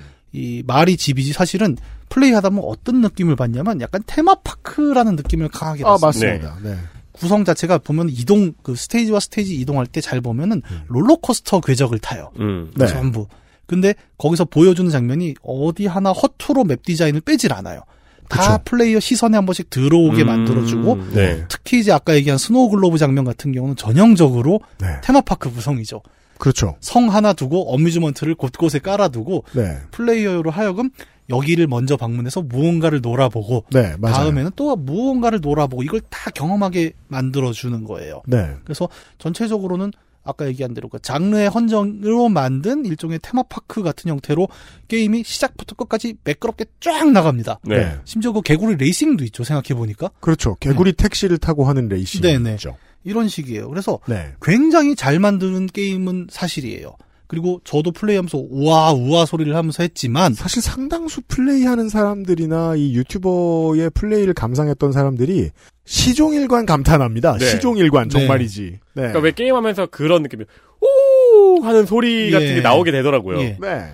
그런데 이거는 한편으로는 장벽이기도 해요. 누군가에겐 왜냐 둘이 한다 그랬죠. 네. 한 집안에 하드코어 게이머가 둘인 경우는 별로 없습니다. 아 다양한 장르가 계속해서 바뀌면서 나온다는 거는 네. 우리가 그 다양한 장르의 문법을 전부 다 알고 있는 사람과 모르고 있는 사람의 네. 차이가 그래서 있거든요. 한 사람 중수, 한 사람 초보면 이 게임은 진행할 수 없습니다. 예. 초보와 초보가 만나면 사실상 음 그렇죠. 예 우당탕탕 그냥 대행진이에요. 사이가 멀어질 수 있습니다. 네. 음, 논의하다가 의견이 안 맞아서. 사이가 더 크게 멀어지는 건 하드코어 게이머와 네. 게임 안 하는 사람이에요. 맞아요. 특히 부부 관계 같은 경우에 아니면 남매, 음. 뭐 형제 이런 관계잖아요. 짜증을 냅니다. 그렇겠네요. 어, 왜냐면 왜 우리 같은 그렇다는 경우 사람도 많이 봤습니다. 우리 같은 경우에도 FPS랑 할 FPS를 할 때나 뭐 대전 액션을 할 때나 몸이 바뀌잖아요. 네. 모드가 예. FPS 모드로 바뀌고 대전에서 모드로 바뀌고. 네. 근데 그게 순간적으로 바뀌어야 되는데 한 명은 또 그 문법을 이해하지 못하고 있으면은 네. 거기서 어려움이 있겠네요. 그래서 이제 이 게임의 독특한 옵션 설정이 있죠. 난이도 체크가 없습니다. 예. 음. 난이도 옵션이 없어요. 근데 게임 장르가 너무 많이 들어가 있잖아요. 예. 오만 장르가 다 들어가 있잖아요. 그래서 게임을 어느 정도 아는 사람인데 난이도 장르 조절은 왜 없느냐? 실제로는 쉬워요. 음. 예. 어, 따라서 지금 정해놓은 단 하나의 난이도에 두 사람이 완벽하게 맞추지 못하면 예. 이게 진행이 안 되는 게 개발자 입장에서는 의도에 맞는 거예요. 네, 개인이 하는 난이도는 결코 어렵게 구성된 게 아닙니다. 잘 보면. 쉬워요. 예. 물론 이제 처음 하는 사람은 어려울 수는 아, 네네. 있겠죠. 네. 그러니까 어떤 분들은 그런 분도 있죠. 3차원 공간에서 그 앞뒤 좌우로 움직이는 것 자체를 어려워하는 분들도 계시긴 한데 그렇죠, 그렇죠. 그리고 저 시점 이동 반대로 하는 사람들도 초보 중에는 많고. 예, 어, 저는 반대로 해요 지금도. 네. 예, 그런 이제 적응이 어려움에도 불구하고 사실 이 게임의 난이도는 어 그거보다는 음. 두 사람의 합을 맞추는 과정에서 거의 다 만들어지긴 합니다. 네. 맞아요. 그, 요 한 5분 동안의 이야기는 그대로 줄에 서서 써도 되겠네요. 어, 줄에서요? 네. 아 그렇구나. 어느 정도 그런 부분이 있죠. 네, 또 그- 실제로. 그러니까요. 네. 개개인은 줄에서 아이디어는 이렇게 어렵지 하면- 않다. 예. 네. 그 줄에서 얘기가 나와서 이제 다시 또 스토리 얘기로 돌아가 보면 지금 쭉 우리가 규칙 얘기를 했잖아요. 아 이런 규칙이구나 네. 협업 뭔가 퍼즐인데 혼자 할 때는 어렵지 않지만 둘이 하니까 더 어려운 뭔가 음. 소위 말하는 2인용의 정수라고 음. 표현할 수 있을 맞습니다. 그런 건데 이게 스토리와 또 동떨어지지 않아요. 앞에 처음에 얘기했지만 이혼 위기에 놓인 부부였지 않습니까? 네. 그리고 어 사실 스토리적 결말은 다 정해져 있죠. 네. 이혼 위기의 부부가 같이 게임을 하면서 협업을 했다. 그럼 결론은 정해진 거예요. 거기서 만약에 결국 부부는 헤어졌다 이렇게 끝나면 아 물론 라스트 오브 투스처럼 청년들의 동심을 자꾸 울리면 속상해하는 팬들도 있죠. 예. 그렇게 될 수도 있습니다만 그런 게임은 아닙니다. 아 물론 그렇죠. 그래서 더더욱이 느끼게 돼요. 스토리를 게임에 잘 갖다 붙였다는 생각이 맞아요. 듭니다. 음. 예. 네. 스토리는 끼워 맞췄구나. 근데 아주 그럴듯하게 끼워 맞췄구나. 이거 이거는 게임 메카닉을 먼저 만들고 네 맞아요. 그럴 듯한 스토리를 붙였다고 네. 봐야죠. 왜냐하면 스토리가 없어도 교훈은 동일해요. 이 게임이 얼마나 네. 무섭냐면. 그러니까 되게 독특한 게 그 주제 의식이 플레이 방식이 녹아 있네요. 예. 그래서 제목이 It Takes Two인 거예요. 네. 사실 그래서 플레이 디자인하고 끝난 거예요. 이건. 음. 저는 스토리는 저는 그래서 제작진이 그렇게 고민했을 거라고 생각해요. 이혼 위기에 처한 부부 말고 다른 후보들도 있었을 것 같아요. 아 그럼요. 네, 뭐 회사 동료라든가 도- 친구라든가 동업을 했던 회사 동료. 네, 뭐. 형제라든가 얼마든지 갖다 붙일 네. 수 있어요. 우리가 내일 이 시간에도 잠깐 얘기를 하겠지만 이 회사의 전작이 이제 웨이아웃이라는 게임이 있습니다. 웨이아웃. 예. 거기도 약간 이런 관계를 사용을 하긴 이인용입니다. 해요. 그것도 2인용이죠, 심지어. 네. 하여튼 뭐 스토리가 중요한 게임은 아니다. 네. 음. 라는 이제 말씀을 드렸던 거고. 그럼에도 불구하고 스토리가 잘 맞게 돼 있는 거에는 이제 몇 가지 설정들이 더 있는데 네. 예를 들어 우리가 그 현실 부부로서의 두 사람 이야기를 잠깐 했지 않습니까? 음. 근데 이 둘은 어, 모두 어려워요. 지금 얘기 들어보면 그죠? 네. 그래서 부부가 수입이 이렇게 높질 않아 갖고 음. 그 바깥에서 일하는 아내는 계속 야근을 하는 얘기. 네. 맞아요. 그다음에 일이 너무 많아서 힘들다. 음, 그리고 지치니까 집에 와서 아무것도 안 합니다. 음. 남편은 그럼 쉬운가? 또 애 키우는 게 또 쉽지가 않죠. 네. 혼자 애 키우고 또 미국 집은 크지 않습니까? 그니까요. 그 이 양반 뒤에 막 가드닝을 한단 말이에요. 정원도 꾸며요. 근데 가보면 정원을 나중에 지치니까 그런 걸 다 못하게 되잖아요. 네. 그러니까 네. 정원에 막 괴물들이 자라나가고 음, 맞아요. 오염돼 있어요. 음. 그리고 실제로 어, 텃밭을 해본 분들은 아시겠지만 이 밭이라는 건요 일주일만 손을 안 대면 괴물이 자라나요. 네. 이상한 저기 촉수 괴물들이 음. 나 있죠. 그래서 그 저 땅 밑에서 저 두더지 피해 다녀야 되는 액션도 있고. 예. 그리고 올라가 보면 어 스타크래프트에 대한 오마주가 나오죠. 네. 오염이 돼 있는데 저그 같은 놈도 있어요. 식물들이. 네. 이렇게 둘 다 지쳐 있는 상황이에요. 잘 보면은. 음. 그리고 이 지쳐 있기 때문에 사실 이혼이라는 위기에 닥쳤다라는 사실을 어느 정도 짐작할 수 있게 만드는 부분들이 있습니다. 그럼요. 예. 현실에서 둘 다 지쳐 있고 이미 부부로서의 협업이 안 되는 상황이잖아요. 음. 그러다 보니까 그두 사람이 인형이 되면서 게임을 시작한 상황에서도 잘 보면 서로 음. 계속 툴툴거려요 처음에. 그렇죠. 아, 내가 너랑 같이 하는 이유는 빨리 이걸 벗어나서 이혼을 마무리하기 위해서지. 네. 그러니까 흔히 부부들이 하는 얘기잖아요. 네. 애 때문에. 네. 이러면서. 그런데 이제 잘 보면은 후반부에는 그게 서로 이제 말투가 좀 바뀌죠. 네. 어떻게 보면 그 하킴 박사 책이 이야기한 너희의 관계 회복을 내가 음. 만들어줄게. 그죠. 천천히 호의도 조금씩 드러내고 네. 옛날 얘기도 가끔씩 합니다. 음. 예. 그러면서 되게 재밌는 게 뭐냐면 결국 이 게임은 그 콜라보레이션이라고 아까 제가 불렀던 그게 무엇인가에 대한 주장이 살짝 담기기 시작을 하는 거예요. 맞아요. 우리는 그렇습니다. 아까 우리 쩔받는다 얘기했죠. 네. 같은 게임을 할 때, 그러니까 2인용이 아닌 어떤 게임들에서는 같은 행동을 해요. 네. 슈퍼 마리오를 둘이 번갈아 한다고 하면, 어, 그렇죠. 예, 똑같은 루트를 밟고 가는 게 최적의 루트라는 게 있단 네. 말입니다. 그죠. 이게 류와 켄하고 같은 거예요. 마리오와 루이지는 차이가 없습니다. 네. 네. 근데 이 게임은 동일한 시간에 협업이라는 협업 플레이라는 걸 어떻게 보여주냐면 각자의 일을 완벽하게 맞추고 그로부터 나오는 서로 간의 합을 맞춰라. 음. 라는 걸 이제 과제로 제시하지 않습니까? 네. 각자의 일을 통해 서로의 도움이 되게 만드는 게 콜라보레이션이라는 거죠. 왜 그런 얘기 있지 않습니까? 사랑은 마주보는 게 아니라 둘이 같은 것을 바라보는 거다. 뭐 그런 말 네, 있죠. 네. 그렇죠. 그 말은 사랑에 대한 이야기인데 이 텍스 투는그 사랑이라는 관념에 좀 더 현실적인 부부라는 가족 관계를 가져오면서 얘기를 하나 더 해요. 뭐냐? 네. 가정 사랑으로 이루어졌죠. 가정은 물론. 근데 그 가정에 관한 현실적인 무게를 바라봅니다. 네. 가정이란 건 결국 누군가가 자기 역할을 해줘야 되잖아요. 네. 그게 뭐 집안에 따라 여- 맡은 역할이 서로 다를 수는 있겠지만 이 얘기를 통해서 뭘 얘기하면 이 게임은 사랑 뭐 가족 간의 사랑을 얘기한 게임이 아닙니다 제가 보기에 맞아요 이 게임은 가족이라는 사회 공동체에서 각자 무슨 역할을 어떻게 해야 되는가 라는 질문을 하는 거예요 그래서 음. 아까 뭐 사랑 얘기를 했죠 사랑은 같은 곳을 본다 이렇게 얘기할 수 있어요 사랑은 같은 곳을 보는 게 맞습니다 하지만 가정은 각자의 일로 서로를 보완해 주는 곳이다 라는 얘기가 되는 겁니다 아, 아까 말씀하신 플레이 방식이 가정에 적용이 되는군요. 저 사람이 저 일을 안 하면 나도 이 일을 못 해. 네, 바로 그, 거예요 90년대 00년대 말이에요. 지가 가정에 충실한 사람인 척 하고 싶은 친구들이 양반들이 어, 집안일을 우리가 50대 50으로 나눠서 한다. 그런 개소리 잘했어요. 음. 완전 개소리입니다. 네. 왜냐하면 가족 공동체는 서로 하는 일이 다를 수밖에 없거든요. 뭐그 유닛의 특성이 다른데 뭘 50대 50을 해요. 그렇게 할 수는 있죠. 이렇게 설거지를 반만 이렇게 하고 방을 반만 닦고 그죠. 빨래를 반만 하고 그게 이제 비효율적 행정이라는 걸 알 수 있죠. 네. 50대 50이라는 구호를 던져놓고 거기에 맞추기 위해서 아주 자기적으로 일을 하게 됩니다. 네. 실제로는 가족 공동체는 두 사람이 하는 정치예요. 음. 서로의 협상의 결과에 따라서 서로에게 맞는 일을 하는 거죠. 그리고 50대 50으로 뭔가를 때로 한다면 그건 우호적인 액션을 보여줘야 상대의 마음이 놓이니까 하는 거죠. 네. 실제로 둘이 하는 일은 다르고 달라야 돼요. 지금 이 얘기가 게임 규칙 안에 녹아 있어요, 사실. 예를 들어서, 아까 제가 망치 대가리와 못 얘기를 했죠. 네. 이 게임은, 그러니까 하나의 캐릭터가 선택하게 되는 자기가 이제 스테이지를 돌파하게 된 도구 혹은 방식들이 자기가 선택할 수 없게 돼 있습니다. 네. 그냥 이 캐릭터 주어져요. 그걸 해야 되는 거예요. 네. 그래서 아까 얘기한 대로 게임을 한번 끝내면 서로 바꿔서 해보면 완전 다른 게임이 된다는 게 거기 있습니다. 네. 역할은 정해져 있다는 거예요. 네. 그리고 그 역할에 충실한 형태로 협업을 만들어 간다는 얘기를 하는 건데 이게 왜 메시징이 되냐? 우리가 처음부터 얘기하던 그 김흥북의 존재 때문입니다. 하킴 박사가 하킴 박사. 아주 대놓고 게임의 주제를 계속 떠들고 갑니다. 네. 그래서 이런 캐릭터가 나오는 거예요. 하킴 박사처럼 늘 흥분해 있죠. 네. 그리고 자기가 얘기하는 걸 되게 좋아해요. 자기에 좀 취해 있어요. 즉 심각한 자신감을 보여주는데 음. 왜냐하면 제작진의 의도가 그렇기 때문이에요. 네. 메시지가 너무 분명해서 어섭, 어색하게 말하거나 수줍게 말해서는 안 돼요. 그렇죠. 래서 이런 캐릭터가 나와요. 굉장히 뻔뻔하게 나와서 어, 한 스테이지 끊으면 하하하 너 이제 다음 내가 준비한 난관에 가라 막 이런 형태로 계속 얘기를 한단 말이에요. 네. 네. 참고로 이 김흥북 캐릭터의 성우는 게임 개발자입니다.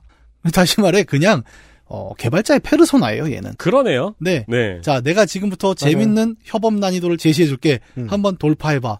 근데 이 과정 속에서 너희는 변하게 될 거야. 어. 라는 이야기를 계속하고 더 웃긴 게 그렇게 변화하는 거를 보면서 너무 즐거워합니다. 어, 그것도 네. 재밌네요. 개발자가 개발자입니다만 네, 다음 스테이지 그거예요. 안, 내해 드리겠습니다. 그 실제로 그 구성을 하는 게 어렵지 않았을 거예요. 중간 중간에 이 김홍국이 나와서 그냥 작품이 흘러가는 의도를 설명하고 들어가요. 네. 사실상 제작자예요. 예. 그래서 이 개발자라고 제가 불렀던 하킴 박사의 개입을 통해서 게임에는 두 가지 변화가 나와요. 시작과 끝에. 음. 첫째, 두 캐릭터가 바뀌죠. 네. 처음에는 서로 툴툴거렸던 캐릭터들이 후반부에 들어가기 시작하면 눈을 빛내면서 우리 한번 잘해보자. 그렇죠. 이제 이렇게 바뀝니다. 네. 근데 그게 다가 아니에요.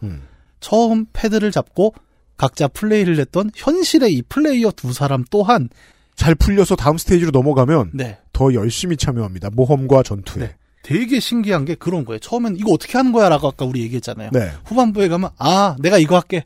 내가 이거 하면 네가 이거 하면 되겠네. 되게 자연스럽게 그 콜라보레이션에 익숙해집니다. 이게 왜 신기하냐면 보통에 우리가 무슨 저 저 아케이드 게임처럼 앞 스테이지에 보면 뒤 스테이지가 뻔하니까 난이도만 올라가니까 잘하는 그게 아니에요. 네. 완전히 새로운 룰의 게임이 나오는데도 잘합니다. 예. 호흡이 맞았으니까. 네. 호흡이 중요한 거잖아요. 그 되게 독, 그 놀라운 방식으로 쾌감을 주는 거네요. 그러니까 네. 게임을 우리가 스테이지를 클리어하는 거에 쾌감을 주는 게 아니고 둘의 호흡이 협동이 됐다. 네, 둘의 호흡이 맞았다. 손바닥이 짝 하고 맞았다라는 거에 그 쾌감을 주는 그렇죠. 게임이네요. 네. 이 게임은 그 합치감이라고 표현을 해야 될까? 그러니까 리듬 게임 같은 경우도 그게 있잖아요. 네. 떨어지는 박자에 내가 정박을 제대로 치고 들어갔는데 마지막에 딱 제 박자에 끝났을 때 느끼는 그 그렇죠. 합치감. 음. 이거를 두 사람의 박자감으로 만들어내거든요. 음. 그래서 어, 그런 것도 있어요. 실제로 리듬을 적용하는 게 예를 들어 그 나팔 같은 걸 이제 그 버튼을 눌러서 이제 다음 발판을 올려주는 게 있습니다. 네. 그러면 두 사람이 이 발판 한 번 밟으면 2초, 3초밖에 안, 없단 말이에요. 네. 그럼 한 사람은 버튼을 눌러서 발판을 열어주고 그렇죠. 한 사람은 열린 발판에 막 점프를 해서 갑니다. 네. 여기가 의외로 박자 맞추기가 힘들거든요. 그게 제일 어려운 게 이제 마지막 미션에 요런 거는 뭐 저 그게 안 됩니다. 스포가 안 됩니다. 네. 어, 아내가 왕년에 음악을 했는데 예. 그래서 이제 집안을 돌면 가장 왜 보통 마지막 미션은 제일 배경을 어둡고 웅장하게 해요. 네. 그게 뭘까 제작진들이 생각했더니 음악이 취미였던 사람의 방음판인 거예요. 네. 음. 방음판은 동일한 디자인이 반복되고 시커멓죠. 네. 그래서 마지막 미션 같이 아. 생겼습니다. 음. 그래서 음악을 하는 이 아내가 아 리듬 맞춰가지고 신랑 갈 길 열어줘야 되거든요. 겁나 어렵습니다. 네. 저도 거기서 많이 죽었었는데 이런 방식을 통해서 개발자는 의외로 메시징을 굉장히 강하게 해요. 아까 얘기한 대로 그냥 우리가 그 쉽게 생각하는 뭐 사랑으로 이루어진 가정이란 추상적인 개념이 아니라 현실의 사회 공동체로서의 가정이 무엇인가라는 의미를 계속 강하게 그냥 이야기한 게 아니라 게임 규칙으로 자꾸 이야기하려고 시도를 해요. 네. 그리고 그걸 성공한 게임 속의 캐릭터뿐만 아니라 플레이어들까지도 개발자는 보면서 깔깔거리고 있는 겁니다. 그죠. 네. 개발자 김흥북은 정말 좋은 거예요. 네. 음. 거기까지 따라오다니 내가 너무 신나인 거예요. 네. 맞습니다. 그렇기 때문에 어, 이 게임 초반에 정의된 제목부터 만들어가는 반드시 2인이 함께 해야 된다라는 대전제를 깔고 가는 이 이텍스투라는 게임은 의외로 되게 강한 메시지가 있습니다. 근데 이 메시지는 우리가 메시지로 잘 이해하지 못한 게 뭐냐? 우리가 기존에 뭐 많은 게임들이 메시징이라고 해도 네. 보통은 뭐 시나리오 노- 내부에서 어떤 기승전결을 통해 뽑는다거나 그렇죠. 그죠. 뭐 알고 보니 기업 기업의 탐욕이었다. 그렇죠. 예, 뭐 이런. 뭐 캐릭터의 성격을 통해 네. 드러낸다거나 음. 서사적인 형태였다면 음. 아니죠. 이 게임은 그 방식을 완전히 벗어나 있는 거예요. 네. 음. 그냥 게임 규칙으로 하나의 공동체가 어떻게 돌아가는가에 대해서 계속 이야기를 하고 있는 장면을 겪고 심지어 플레이어가 변해버립니다 막판에.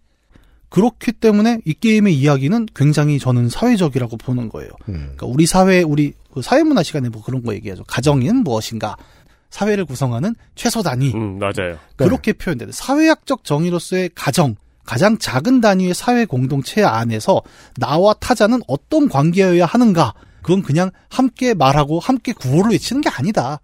너의 역할, 나의 역할을 섞어서 시너지를 낼 수 있는 것이 사회 구성체의 가장 기본적인 단위다. 라는 이야기를 하는 게임으로 정리할 수 있을 겁니다. 음. 그럼요.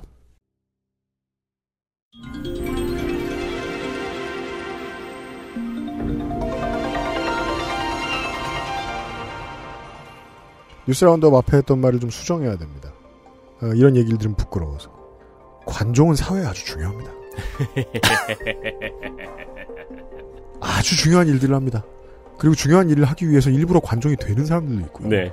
다만 그걸 조절해주는 사람 역할은 따로 있죠. 그렇죠. 아니면 이제 관종이 중요한 일을 하고 이렇게 산화되죠. 그니까 말이에요. 이렇게 기억해보죠. 똑같이 둘이 한꺼번에 잘해야 잘 할 수 있는 뭐 고전 게임을 생각해보죠. 메탈 슬러그예요. 그건 너무 비처럼 총알이 날아드니까 네. 둘이 협조할 일이 없어요. 둘 다 개인기가 겁나 뛰어나가지고 둘이 그냥 뛰어난 개인기를 뽐내면서 겹칠 뿐이에요. 그렇죠. 혼자 해도 되고요. 옛날에 인용은 그랬어요. 음. 그래서 보람이 대단하지 않습니다. 근데 내가 친구하고 둘이 살아요. 룸메랑 둘이 살아요. 집에는 플스 한 대가 있어요. 그럼 둘은 보통 위닝이나 하고 앉았어요. 그렇죠. 근데 위닝도 두 사람이 한 팀 먹고 할 수 있지만 잘 안 되게 구현돼 있죠. 음. 네. 개발자들이 열심히 안 했죠. 그래서 둘이 맞다이 뜨는 게 제일 재밌어요. 그렇습니다. 그 열심히 하다 보면 사이가 벌어져요. 그 순간 생각합니다. 협동을 잘해서 즐길 수 있는 게임도 있을 것 같은데? 그러면 닌텐도 위가 떠오르죠. 하지만 20대들은 거부감이 있습니다, 닌텐도에. 아이, 저거 9살 때 하던 거. 음, 그렇죠. 실제로 협동을 통해 쾌감을 느끼고 싶은 사람의 욕구는 있어요. 그걸 채워주는 작품은 드물어요.